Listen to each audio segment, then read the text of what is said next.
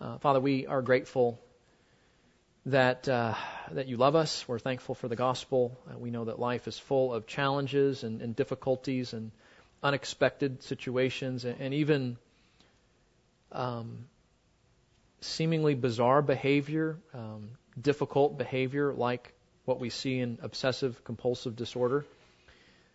And uh, so we just we want to humble ourselves because we need your wisdom. Uh, we believe that you're sufficient.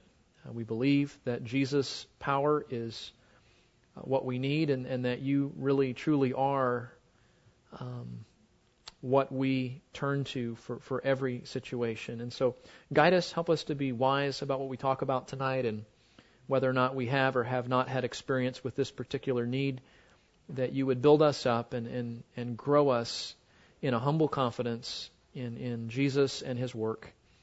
Uh, guide us now as we talk. In Jesus' name, amen. Uh, would you turn with me in your Bible to Psalm 37?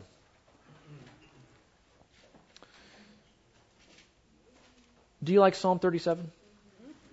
I do too. I want to I want to anchor what I'm going to talk about with just I want I want the the background music of Psalm 37 just sort of ringing in your ears as we talk about OCD, um, because you know there there are chapters in Scripture that just paint in beautiful colors spiritual health. Um, what does the sufficiency of Christ look like in a real person who's leaning on the everlasting arms, as the great hymn would, would recite? Um, look at this. Do not fret because of evildoers. Be not envious toward wrongdoers, for they will wither quickly like the grass and fade like the green herb. Trust in the Lord and do good. Dwell in the land and cultivate faithfulness. Delight yourself in the Lord, and He will give you the desires of your heart. Commit your way to the Lord. Trust also in Him, and He will do it. He will bring forth your righteousness as the light and your judgment as the noonday. Rest in the Lord and wait patiently for Him. Do not fret because of him who prospers in his way or because of the man who carries out wicked schemes. Cease from anger and forsake wrath, and do not fret. It leans only to evil doing. For evildoers will be cut off but those who wait for the Lord, they will inherit the land. And yet, in a little while, and the wicked man will be no more. And you will look carefully for his place, and he will not be there. But the humble will inherit the land and will delight themselves in abundant prosperity. We'll, we'll stop right there. The whole psalm's awesome, but that gives us a sense of it. Oh, to rest, trust, cease, delight in the Lord. That's spiritual health. That, that, that's, that's as good as it gets, um, as, everything is. And, and I, whether, whether it is OCD or something else, whatever you or I struggle with, if that's not our, our struggle, how we need to lean on Him more. And, and as I think about working with those who struggle with obsessive compulsive tendencies, I just keep coming back to that theme. Um, to lean on Him is the remedy for many struggles, isn't it? And and of course, we don't say that like you know some sort of Christian T-shirt motto, or we understand that leaning on Christ more and more in every circumstance is a robust, comprehensive, daily war. right? So I, I, say that because sometimes we can talk so much about the problem we forget where we're going. This is where we're going. Uh, not just for OCD sufferers, but for all of us. Okay, so with that in mind, uh, j- just out of curiosity, how many of you have worked with somebody with obsessive compulsive tendencies? Okay, maybe six of you. Okay. Um, Brent Osterberg and I, uh, over the last few years, we, we've had a plethora of cases, particularly on the religious OCD, which sometimes is called scrupulosity. I know Brent has uh, taught on that before, and, and the last couple of weekends has presented. And then I've had a, some recent, uh, just a, a barrage of recent cases in, in the past few years. So we're kind of working together to put some material together, and that's why we're we're doing this to try to to bring uh, something that's a bit more comprehensive to a topic that, that very few biblical counselors have written on. So, for those of you that, that have, have ministered with somebody, you kind of know where we're going. If this is brand new to you, I want to do just a little bit of overview of OCD. And then we're, what we're really going to talk about in this hour is, is two of the biggest struggles that you're going to face in ministering to people with OCD tendencies. And that is the issue of certainty and the issue of introspection. Okay, so uh, let's just do a review here, okay? OCD, obsessive compulsive disorder, is a cycle of both heart and behavior. That's what it is.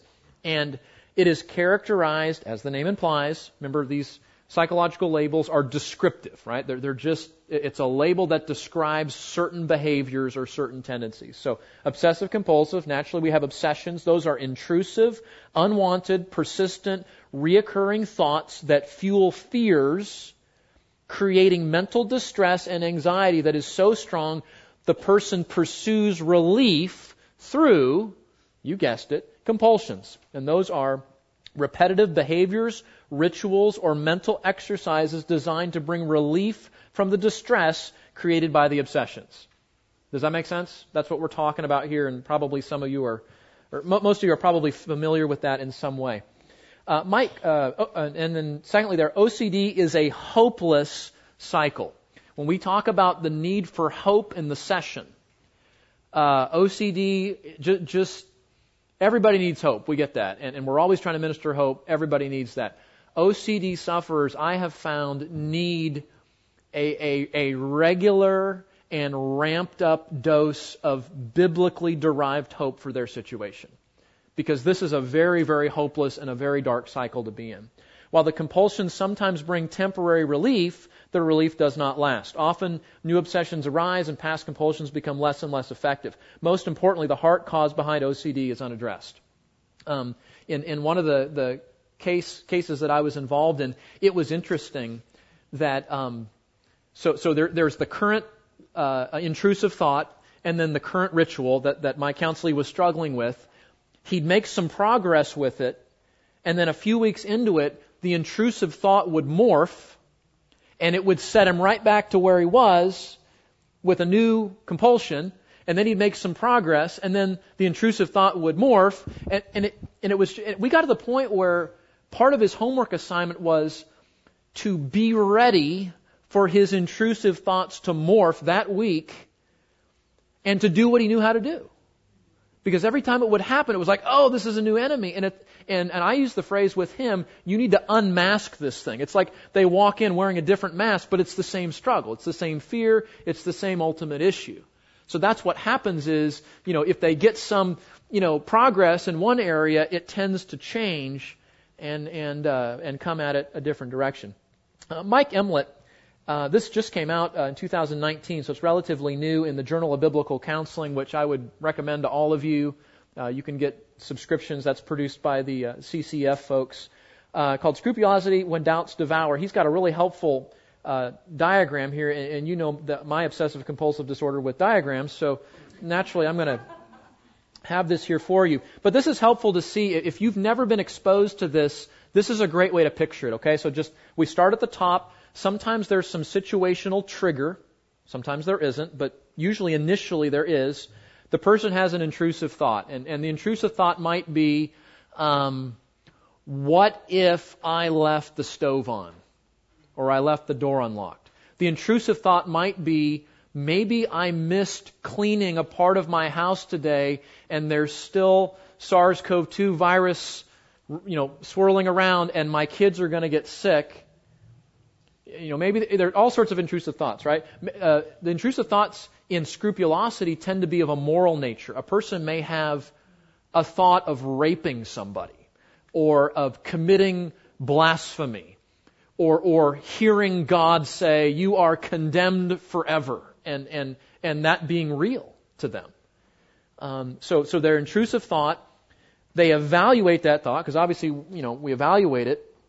Um, they determine that it's dangerous. That produces distress. Uh, Dr. Emlet calls it anxiety, and I want to, I want to nuance that in terms of anxiety, because he's using anxiety a little bit more broadly here, but it definitely is anxiety. Um, compulsive, and, and then they turn to the compulsion, right? I, I get up and I go check the doorknob, I check the stove. Uh, okay, I, I look at my stove, and uh, okay, the knobs are all in the off position. I don't smell gas. I don't see fire. I get back in the bed and I go, maybe I brushed up against one of the controls on my way back. Oh no. And, right? And it just, and it goes back Okay, there's decreased anxiety, but then another intrusive thought comes in and it just repeats itself. Okay, so does that make sense? And I would commend that article to you. Uh, it's at the end of your notes there. Uh, very helpful. Okay, and, and, essentially, when we talk about OCD, there's essentially five types, and you can remember them with these labels checkers, washers, organizers, obsessors, and hoarders. And this is going to get in some of your kitchen, just so you know. but uh, take courage, uh, these get in my kitchen too. So, uh, checkers. Now, notice notice the common denominator. OCD is all about fear. All about fear. And so I, in, in explaining these different types, I, I'm trying to frame it with some biblical language and some biblical categories to help you. You will not often read it like this, certainly in the secular literature, but but but see how fear is the common denominator. Fear of potential dangers, the stove left on, the door left unlocked, the danger of someone coming in or the house burning down. Washers fear things like germs and dirt or getting sick. Side effect from vaccinations. I'll just throw that out there because that's real too. Organizers, fear of unorderliness. I don't even know if that's a word. Microsoft Word told me that wasn't a real word, but it's a real word because I'm using it now. Um, fear of unorderliness. A picture frame that's crooked. Items in refrigerator that are out of order. Um, th- this is the fear of something being out of place the way it's supposed to be in my mind. And what happens is, in all of these fears, a person's well-being gets hitched to the wagon of the fear being absent. Right? So when I'm confident the door's locked, the stove is off, I'm confident the house is clean, I'm confident everything is in its place, then I go, ah, I can relax. Until a thought pops into my head that maybe I wasn't perfect in eradicating the fear, and now I'm right back into it. Um, can I? Can you see that we all probably have a little bit of OCD in us? Maybe it doesn't meet reach clinical you know, diagnoses, but we all have these tendencies. We're all creatures of habit. We all have fears. We all have preferences. And in a fallen world, we all tend to link our well-being to circumstances, don't we? Or to our sense of how things ought to be. That's not unique to OCD. That's unique to fallen humanity, is what that is. Okay. So, checkers, washers, organizers, obsessors, these are folks that are fear doing something wrong. This is, this is guilt driven fear, right? Fulfilling a horrible thought. I, I have this intrusive thought that I raped somebody. Ah, I don't want to rape somebody.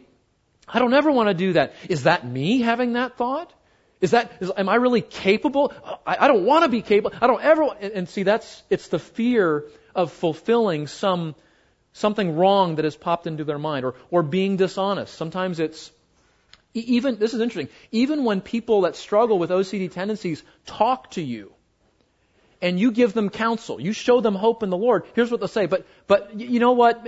I bet I didn't explain to you my situation. And, and they will, they will step out of the way of your biblical ministry so that it doesn't stick because they've concluded they've not communicated to you perfectly, so your perception of them is inaccurate, so your counsel doesn't work. Is that? It, it, it's it's hard to wrap your, your brain around this, but that that's part of what happens. Or committing the unpardonable sin, or um, the, the fear that I didn't confess every sin before night, so I stay up all night confessing everything, and I, am not omniscient, so I, I just stay up all night, you know, praying that God will show me more of my sin, because if I don't confess it all, then I can't rest. Or hoarders, which is the fear of throwing something away. Um, and, and that's interesting with hoarders because um, I, I know you know reality t- reality TV takes a lot of advantage to OCD strugglers, doesn't it? Think of how much reality TV is is intersecting. And I don't watch reality TV, but you know you see commercials and stuff. But so the hoarding thing, right? Here's the fear. I find some old something in my backyard, and I find it, and it's a rusty piece of trash. And I'm going to throw it away, and then I think, you know what? This belonged to somebody. What if they come back and say, hey, I lost this back in, you know, 1969, and and and then they, they want to sue me because I had it and I threw it. That's the kind of things they think about. So anyway, so that gives you a little bit of an idea if you've never had any exposure to this. That and, and can I just say this? I'll confess my sin. The first time I heard some of this, I'm like, this is a joke, right? You you would not believe the turmoil that people who struggle with this sort of thing go through. This is real. This is life dominating. This, this is the thing they think about 24 hours a day, seven days a week. And it's very hard for them not to think about it. So this is, this is real stuff, guys. Okay. In all of these situations, follow me on this, okay? The person fears suffering not so much from the fear being fulfilled. Listen to me on this. The, the, the, the horrible thing is not just that the fear might be realized, but what that's going to mean for their conscience. I can't live with myself if my house were to burn down. I can't live with myself if I were to actually, um, you know, because I didn't totally clean every germ in my house, my two year old gets sick and ends up in the hospital. I couldn't live with myself. So it's a guilty conscience that they're running from. Uh, a guilty conscience that obviously is reacting uh, beyond the Word of God, certainly. But, but it, it's, it's, you need to get this. It's a fear of a condemning conscience that's really the bottom line in most cases. So a hoarder might fear an ailing conscience accusing him that he will be a bad steward if he discovers in the future that he needs an item that he has been thrown away. Well, that was, that was money horribly spent because, you know, I had to buy a new one when I had a perfectly good one that I threw away. An obsessor might feel condemned because he believes that he has not comprehensively been honest in communicating his simple thought to someone else. Then he spends up all night condemning himself as a liar. A checker might fear the condemnation associated with the thought of his house burning down because he left the stove on, even though he checked it, you know, 93 times. Um, okay, does that make sense? So that we're just trying to understand this. The mental distress caused by the thought of overwhelming guilt or excuse me, the mental distress is caused by the thought of overwhelming guilt if the fear were to be realized. So it's fear, but it's how fear and guilt in the conscience play out. That, that's the enemy here. That, that's, that's the main deal. Okay. Questions on that? that? That's a way too brief summary of what we're talking about. Does that mostly make sense? Okay. So, so two of the factors, so what Brent Osterberg and I did is we, we took kind of everything from scrupulosity, OCD, and, and our case histories and whatnot, and we try to line it up into a series of topics that you and I are going to be conversant with and skilled at addressing in OCD cases. Okay, so I, my, my two assignments tonight are to talk about uh, the idolatry of certainty and the challenge of introspection. Okay, so let's talk about this. In OCD, what you're typically seeing in many cases is the idolization of certainty. Certainty becomes the functional God who they strive to worship, who they are worshiping in, in, in that way. Um, and, and it's mission impossible, right? This is mission impossible. You, you know why idolizing certainty, like every other idol in life, is mission impossible? Because you can't have certainty. Just like you can't have lasting peace in a relationship. Just like you can't have lasting happiness in an addiction. Just like you can't have lasting contentment in financial provision. It's all smoke and mirrors. It's impossible, it's an impossible mission. So on your notes there, strugglers idolize, long for, and pursue certainty as the sole relief from the anxiety they experience due to an intrusive thought or fear, but they never truly arrive at the peace because certainty is never fully possible. Um, you know, pets are really fun to have. They're really fun to mess with. Um, we were watching a, a deal. It's like America's Funniest Home Videos or something like that. You ever, you ever seen the, the videos with the cat with the laser pointer? You know, and it's like, I'm gonna get this, I'm gonna get this, I'm gonna get this, or, you know, some dog goes plowing into the mirror over and over because they're seeing the dog and they just keep plowing into the, and that's OCD. It's illusion. And you keep going after it and going after it and going after it and going after it. And, uh, but this is not entertainment. This is not a laughing matter. This is how people really get stuck in living their life. So think, me, think with me about this, just, just some areas of certainty that, that people tend to idolize. Certainty about their spiritual condition or salvation. Now, is that a good thing to have some certainty about? It is. But here's the thing. If you put assurance of salvation into the lens of OCD struggle, you will never get assurance of salvation. Because they're pursuing assurance of salvation, which I believe you can have as a believer, but they're pursuing it in the wrong way. So again, it's, it's the cat chasing the laser. You're, you're, you're never gonna, it's the pot of gold at the end of the rainbow. You're never gonna get to it.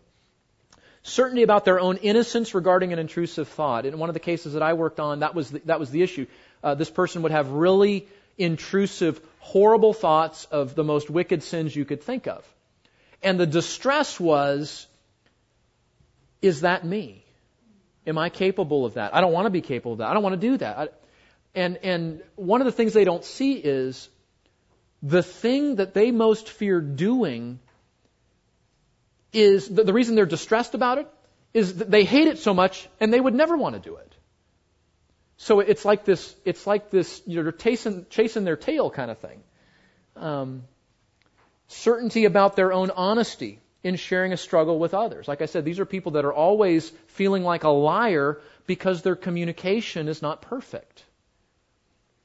Uh, it's certainty about being germ free.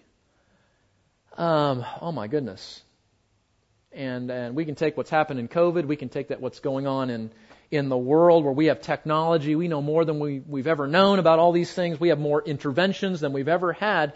But, and, and while we're grateful for the health that many of those things bring, for a lot of people, they get locked up in this idea that I have to eradicate any possibility that I'm going to get sick or experience some sort of ill health, and, and they, they, they just they wear themselves out trying to be germ free. It's mission impossible. You know what? You're never going to be germ free. You're just not. Your house is never going to be germ free. Whatever the product says you're using, whatever, you're, it's never going to be. In a broken world, guys, certainty is not possible in ourselves or in our circumstances. Certainty about knowing that everything is in its place so I can rest. This is mission impossible because it leads to a cycle of frustration, discouragement, burnout, depression, hopelessness, and exhaustion. What happens is the person gets so caught up in the obsessive compulsive cycle that that becomes the only thing they do. They pull away from relationships because relationships complicate it. They're not being faithful to all these other responsibilities that God would have them for. You know, maybe they got a family. Well, they're not dialed in with their family. Maybe they got a job. They're not dialed into their job. They're supposed to be doing schoolwork. They're not doing schoolwork because this is where they're stuck. And by the time they get to the place that there's a little bit of relief, they're so exhausted, all they want to do is go to bed. And they don't want to wake up because as soon as they wake up, it all starts over. So a lot of times the, these folks are, are people that are sleeping long hours of the day because at least when they're sleeping, they have some relief. If they can get to sleep. That's a whole other issue. So here's the question. If you have Psalm 37, and, and this is really the bottom line, guys. The, the, I, don't you love how the scripture just simplifies things? This is a complicated deal, and, and this took me a long time when I, in, in working with people, it really took me a long time to really understand it because it has so many different little nuances and features, and every, every person's going to be a little bit different. It's really hard to get your arms around. But, but, but here's what I've discovered, okay? you don't have to necessarily be an expert on all of this to help somebody. Sometimes the way to help is not by looking at the line that's crooked and looking at all the different ways that those lines are crooked. Sometimes the best way to help somebody is to draw a straight line and say, Where are you leaning? And the Bible just simplifies very complicated. Do you know it's okay in the put off, put on process to start with put on? You know it's okay to do that? So sometimes uh, I, I see this with, with my students, my, my uh, the guys at Masters University that, that, I, that I work with. Um, they're like on an idol hunt. You know, got to find the idol, got to find the idol, got to got to put it in the chart, and, and that's good, right? We, we, need to find the idols, we need to examine the heart, we need to do all that. But sometimes with a complicated situation, you you spend 8, 12, 15 sessions trying to figure out the idol, and it's like, can we talk about righteousness? Can we talk about what it means to follow Jesus? And and and sometimes, guys, the best defense is a strong offense, isn't it? Let's just talk about what it means to walk with God. Let's walk, talk about what it means to lean on Christ and take your thoughts captive. And, and here's the thing you will discover all the areas that person needs to put off better sometimes by talking about what the put on side needs to look like.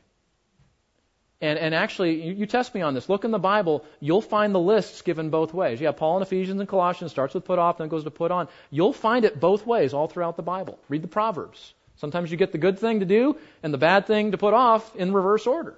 So I don't know that there has to be that chronology there, but Anyway, so where do you lean? Scripture consistently calls people to rely on God for their well being, uh, not everything else. And the Bible has all sorts of ways that it does this. Let me give you a few of them. We read it in Psalm 37. You ready? Rest in the Lord and wait patiently for Him. Wow. How different would our lives be if we did that? How about this? trust. Psalm 115:11 says it three different times. Trust in the Lord, trust in the Lord, trust in the Lord. You who fear Him, trust in the Lord. There's other metaphors. The, the, the one of my favorites. Where do you take refuge? Uh, we talked about this, I think, I think uh, uh, recently. I love Nahum. You know, God is the God is like the storm coming in judgment. He's full of vengeance and wrath on his enemies, and he's coming uh, to take his great judgment seat to judge the living and the dead. And then chapter 1 verse 7, as we picture God coming in his judgment, pictured like this storm, this hurricane, this tornado, this, this thunderstorm, Nahum says this, but remember the Lord is good and he's a stronghold in the day of the storm. And how blessed are those who take refuge in him. That's a great metaphor, isn't it? Taking refuge in God, and that protects me. Notice he doesn't say, um, go to God and he'll fix the storm. I mean, sometimes he does that. But he says, take refuge in me and you'll be okay even though the storm's blowing right over you. Right? So, so rest, trust, take refuge. Uh, and you're, you're going to sing, you're going to be humming the hymn for the rest of the night. Lean Proverbs 3 5, trust in the Lord in all of your heart and do not lean on your own. Isn't that a great picture? You're all, we're all leaning on something. Uh, and, and, Solomon, the wisest man that ever lived, the divinely inspired uh, wisdom, says, You know what our favorite false wall is that we like to lean on? It's our own understanding. Right? And, so, what does he say? Um, Trust in the Lord with all your heart. Do not lean on your understanding. How do we do that? In all your ways, acknowledge Him. Bring Him into every thought, every moment, every experience. It's Psalm 16. I put the Lord continually before me. He's at my right hand. I will not be shaken. You get the idea. Not versus versus self, right? So so that, that's that's so important to see that this this this tendency for certainty is is, is it's not a bad desire. People are just leaning on the wrong wall. Need to, they need to, and we'll get to that. I'm getting ahead of myself.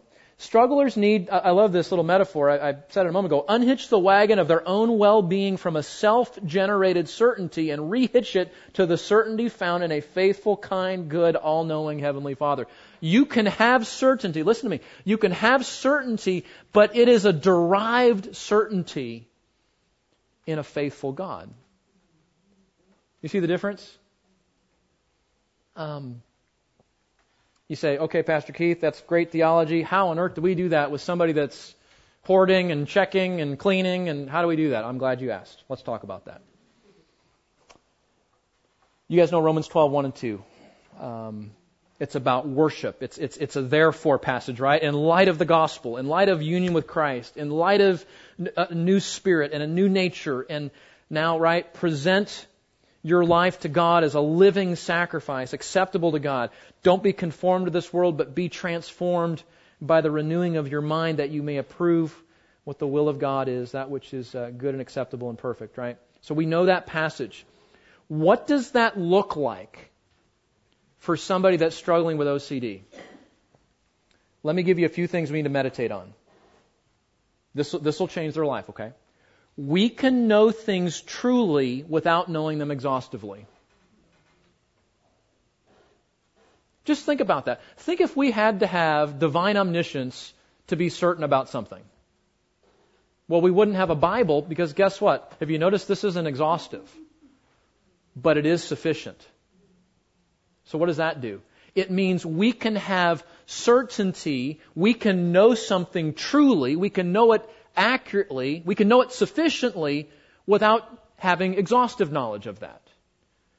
Um, if you want to do a deep dive in that, go back and dig up D.A. Carson's book, The Gagging of God, when postmodernism was first coming into the uh, latter half of uh, the century last a few years ago. Um, uh, and, and remember the emergent church movement and all that. And this is one of those doctrines that the emergent church misunderstood. We can't know anything. We can never have certainty because we don't know everything. Well, God says you can have certainty by knowing something sufficiently, although not exhaustively. And, and so that, that's, that's an area they need to renew their mind. Here's another area. There's a difference between sincerity and perfection. You say, what do we mean by that? Well, let's, just look a few of these at a few of these for a moment. Turn with me over to 1 Timothy chapter 1. I like this because um, it, uh,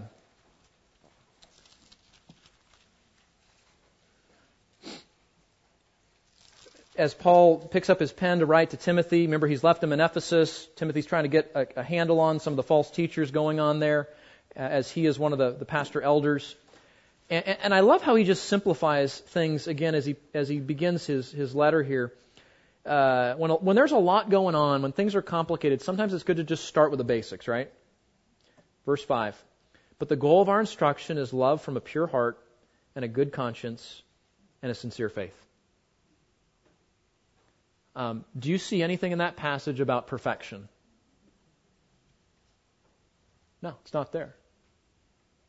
The goal of what we're trying to do in this thing called Christianity is not perfection. Perfection is called heaven. In this life, it's what? What does he say? A, a pure heart, a good conscience, and a sincere faith. And he's going to spend the rest of the book telling you how we move in that direction. So, so the point is, sometimes what OCD sufferers are doing is they're, they're locking onto this idea that if I'm not perfect, it all doesn't matter. Instead of saying, I, I can make a sincere effort at something, and even though it's far from perfect, it's acceptable to God, insofar as it aligns with the moral will of God. Uh, and, that, again, that, that's important because, and we'll talk about this in a minute, the, the idolization of perfection. Perfectionism is usually something that goes along with OCD. Um, but sincerity is what we're looking for. Isn't it great? Okay, let's just let's just do this exercise. I think this is not me. That Martin Luther said this. I'll, I'll give you the Keith Palmer translation though. Okay. Um, our best efforts at righteousness as a Christian are miserably, hopelessly tainted with imperfection and our Heavenly Father accepts them because we're united to His Son. And Luther talked about how God sanctifies even our efforts so that they're acceptable to our Heavenly Father. You know, a lot of us had kids, you have grandkids, you know, and, you know, they're trying to do something for the first time. You know, they're drawing a picture of the house and you're going, oh, that's my house. I didn't recognize it, you know. Um, they're trying to ride their bike the first time. They fall off three times. And what do you say? Good job, right? We do that all the time. We don't look at the perfection of the effort. We look at the sincerity of the heart. And our Heavenly Father, through our union with Christ, sanctifies our works so that they are acceptable to Him, though they lack perfection in and of ourselves. Oh, they need to hear that. terms of doctrine and renewing the mind. Number three, only God knows everything perfectly. Psalm 139, I, I can't tell you how much time we spend in Psalm 139 in some of these case studies. Um, you know me, right? You know when I sit down, when I rise up, you know my thoughts from afar. You scrutinize my, my going out and my, and my lying down, right? Um, you know my words even before I speak them. Uh, Behold, O Lord, you know it all. Um, so thus, He alone is the only reliable foundation for certainty. So you, you can have certainty, but it's a derived certainty in the omniscience and perfection of our Heavenly Father. So it's not I create a wall and lean on it for certainty. It's I lean on the only wall that is perfect, that is certain, that is uh, omniscient. And isn't that? And again, th- think of a small child. You know, and we do this with our kids and our grandkids when they're little, right? You know, when uh, when we go to the doctor and, and there's some, you know, intervention that happens that we, we could explain all the medical technology, we could explain how the medicine works, we could explain whatever. And the kid would sit there going, but it's enough to hold that child and love on them and say, I know you don't understand. You need to trust your father because I love you. That's certainty for a Christian. It's not understanding omniscience. We're not going to do that. And you know what? Don't even try because it's exhausting. What's the psalm that says, I don't spend all my time thinking about things too wonderful for me, but I'm a ween, like a wean child. Oh, there's wisdom in that, isn't there? We're just weaned children, resting in our Father. And, and I, I don't want to go on rants, I really don't, but sometimes I wonder if all the knowledge that we have so easily at our disposal, our disposal is actually moving us away from God and not toward Him. As, as, as useful as that can be at times, right? So we need to be careful with that. Pride says, I have to know for myself. Humility says, I can only rest in the certainty of my God. It is a cloaked, covert form, but OCD is driven by pride. And we need to renew our mind in thinking that. These are all ways we need to renew our minds. Perfectionism, we talked about this. Perfectionism represents what? A guided, a misguided focus on self, a trust in, in one's own performance rather than the merits of Christ, a graceless pursuit of Christian obedience, and a misplaced foundation for well-being. I'm not trying to step on your toes. It's just, that's how it is, right? So some practical steps here, guys. Just kind of, let's put all this together. Mind renewal is so important practical steps. What are some things that I found helpful in helping sufferers to move away from a misplaced certainty and, and instead to rest in an omniscient and perfect Heavenly Father? You guessed it, right? Meditate on the character of God, especially His sovereignty, His omniscience, His faithfulness, and His goodness. Scriptures, you guys know Scriptures to do that. Uh, A.W. Um, uh, excuse me, um, uh, uh A.W. Tozer and what are the what are the initials? Are, is it A.W. Pink? Yeah. Are they the same? Yeah. That's weird. It's like I never realized that. I put them side by side and I had like brain lock there for a minute. Yeah, go read Pink and Tozer. And, and, and if Pink and Tozer are too high altitude, Sproul's book on the character of God is really, really good, and it's a little bit more palatable. Some other practical steps. Regularly rehearse the truths of the gospel regarding the sufficiency of Christ and the resolution of guilt. OCD sufferers, in some way or another are not resting in the sufficiency of Christ for their guilt. And you cannot beat that drum loud enough or long enough. Um, I find the Gospel Primer by Milton Vincent, along with key scriptures, to be very effective for that. A lot of work needs to be done there. Number three, intentionally replace a prideful, self focused certainty manufactured by one's own rituals with the humble, Christ focused certainty in his character and promises and work. And we'll talk about put off, put on here in a minute, but you can see how we're, we're trying to get at the pride and humility part of it here. Again, scriptures are good for that. I think Bridges trusting God. There's some really good material there. This is the advanced class, so I'm not, I'm not spelling everything out in detail, but you guys can take it and, and run with that. And then I think you need to identify areas where fears and certainties have caused neglect of God commanded duties. For example, I'm, I should be shepherding my children and instead I'm cleaning my house again. Or I'm avoiding relationships in ministry because if I go outside, I expose myself to way more triggers to start this process. So I just don't go outside anymore. I just don't go to church anymore. I don't have relationships anymore. Now, in secular counseling, one of the most common therapies for OCD is something called exposure therapy. And exposure therapy, as the name implies, is we're just going to find ways to expose you to whatever the intrusive thought or fear is. Now, now hear me. That this is not what I'm advocating here. Not not exposure therapy. In fact, I don't recommend that. That that can be horribly misguided. What I'm talking about here is biblical replacement. I'm not being faithful in what God tells me to do because in some way there's some fear in that. And it is good to take a step of trusting obedient, trusting in God obedience to go do what God's told me to do and go against my fear. That's a good thing to do. Um, so it might be go to church, talk to people. It it it might be it might be oh, I, I, that's too personal. I won't say that. Um, just you need to work on that. Okay. Um, and then uh, repent and start obeying as you rely on Christ. Okay. It's it's it's Christ reliant obedience. Stop hyper researching fear related topics and the compulsions that go with them.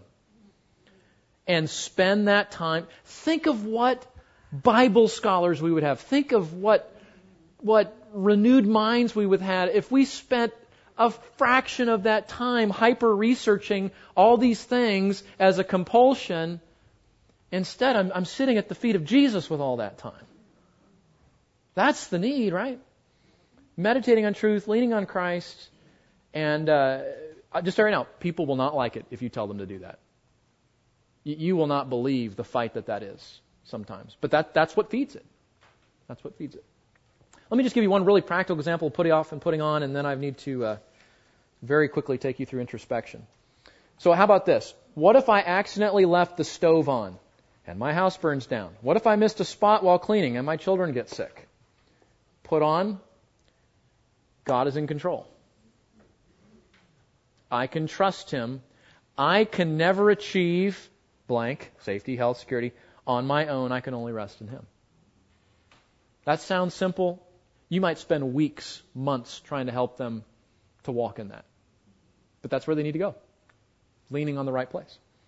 I won't be able to live without myself and the guilt of knowing that I blank. How about this? I'm already guilty of so many other actual sins that I will never fully realize the extent of my real guilt. Ironically, this is the pride part. It's not that they feel badly about themselves too much, it's that they don't feel badly about themselves enough about the right things. Do you see? Does that make sense? Kind of, it, it's a it's a twisted logic, but that's really what's at the core of it. How about this? But Christ is a sufficient Savior. He is a sufficient Savior for any and all guilt. He resolved all of my guilt in His death and resurrection. Because I trust in Him, there is no condemnation. You know what the number one verse that, that the guys I've worked with have found helpful? Romans 8.1. A lot of mileage on Romans 8.1. Easy to quote, hard to believe in moments of temptation. Okay. Um, let's talk uh, introspection. This, this is shorter, and we started a little bit late, so let me see what I can do here, okay? Um, introspection. This is the second thing we talk about. Introspection just means thinking about yourself. God commands the believers engage, engage in godly introspection. We know this, right? Um, this includes asking God to search and examine our hearts, examining taking our thoughts captive, testing ourselves to see if we are believers, uh, heeding the alerts of our conscience, thinking of what is true, watching over our hearts, renewing our minds, rehearsing the gravity, wickedness, and consequences of sin on the way to repentance, confessing sin to God and to others. Okay? Now, godly introspection is meant to bring conviction, godly sorrow, repentance, and trust in Christ for forgiveness and change. And you guys are advanced, so you know that that's true, and those verses support that claim. Okay? Here's the problem introspection can go terribly wrong if it doesn't do that. Godly introspection moves me toward Christ, not away from Him. And what happens in OCD is a person gets caught in the wrong kind of introspection, what I'm going to call an ungodly introspection. You say, what does that look like? Ungodly introspection takes several forms.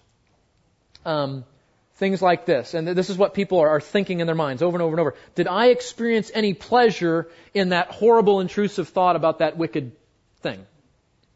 And just hours and hours and hours digging and analyzing and digging and analyzing. Did I enjoy that thought in any way? Am I capable of doing that in any way?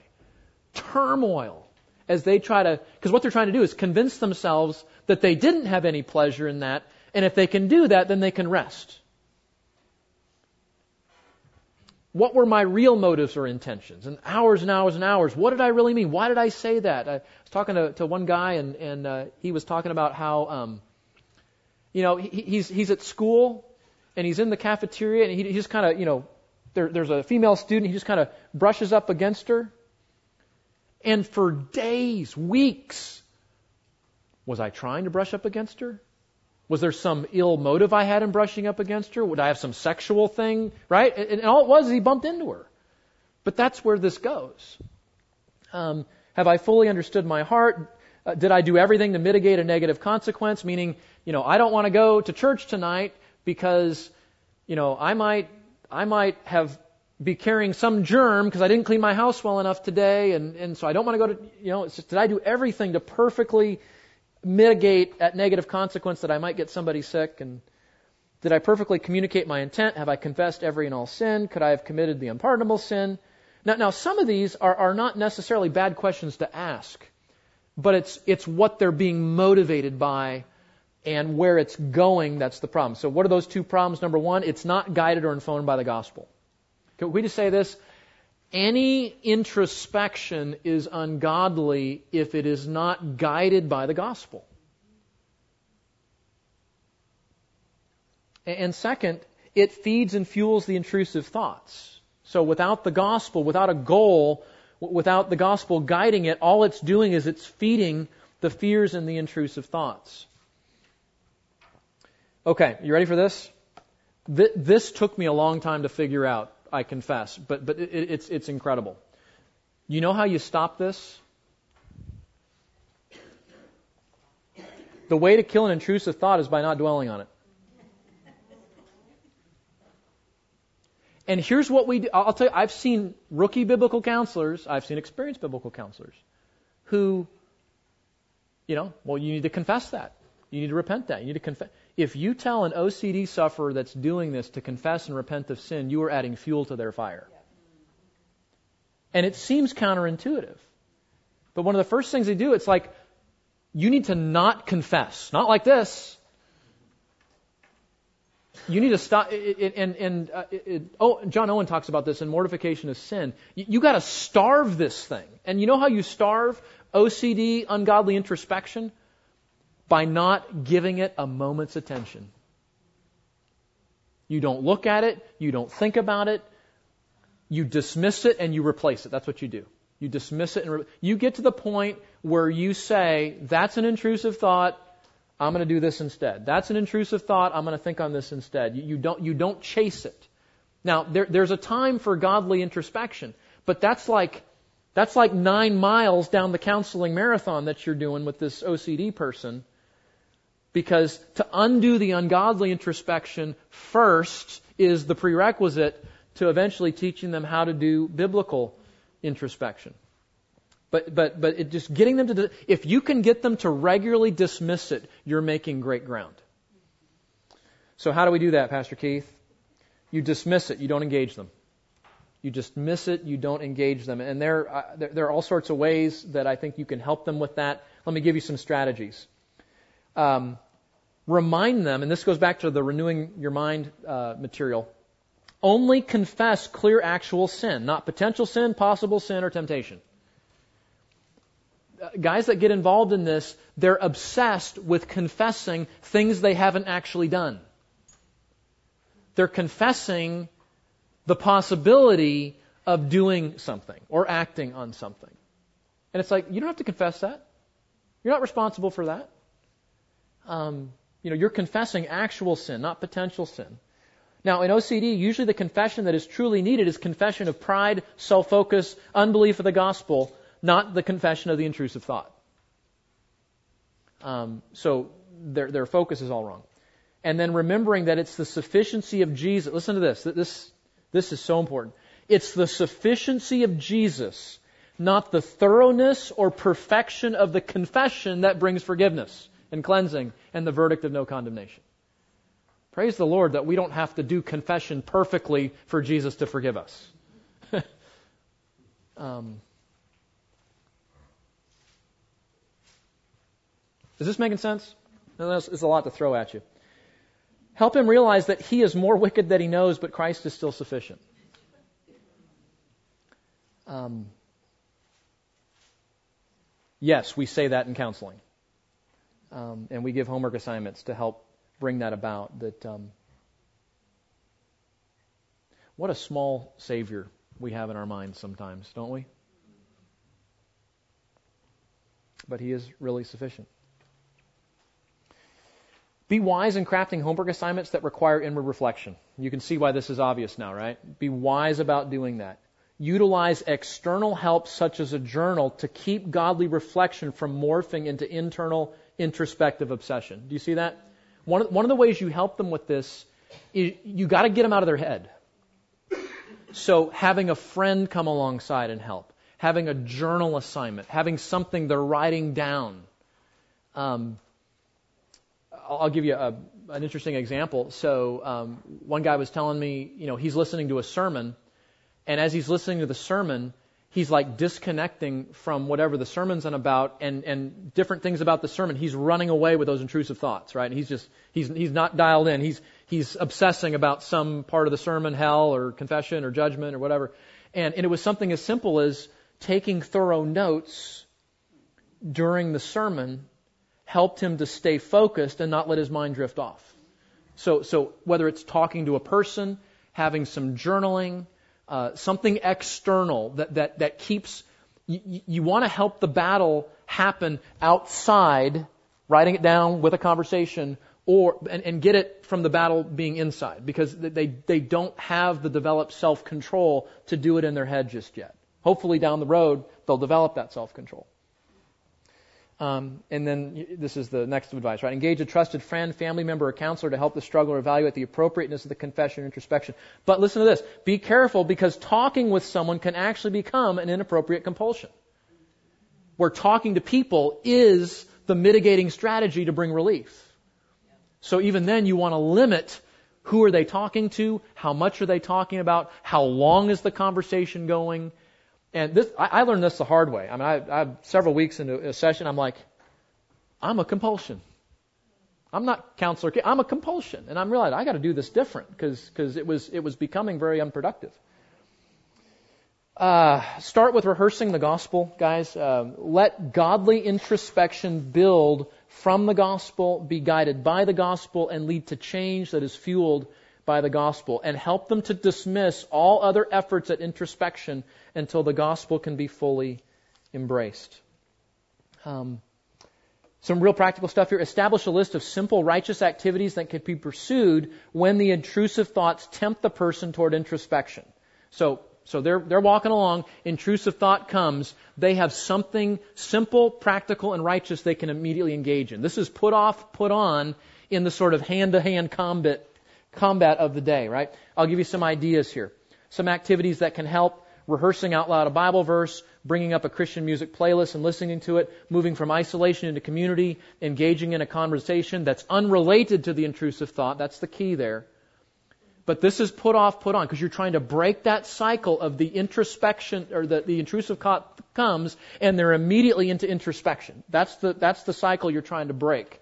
So I, I picture it like this. You're, you're building an off ramp right? You know, here's the highway that's established, intrusive thought, introspection, right? And you're building a, an off ramp to some other righteous activities so that they will learn to just start taking the off ramp and not staying on the highway of introspection.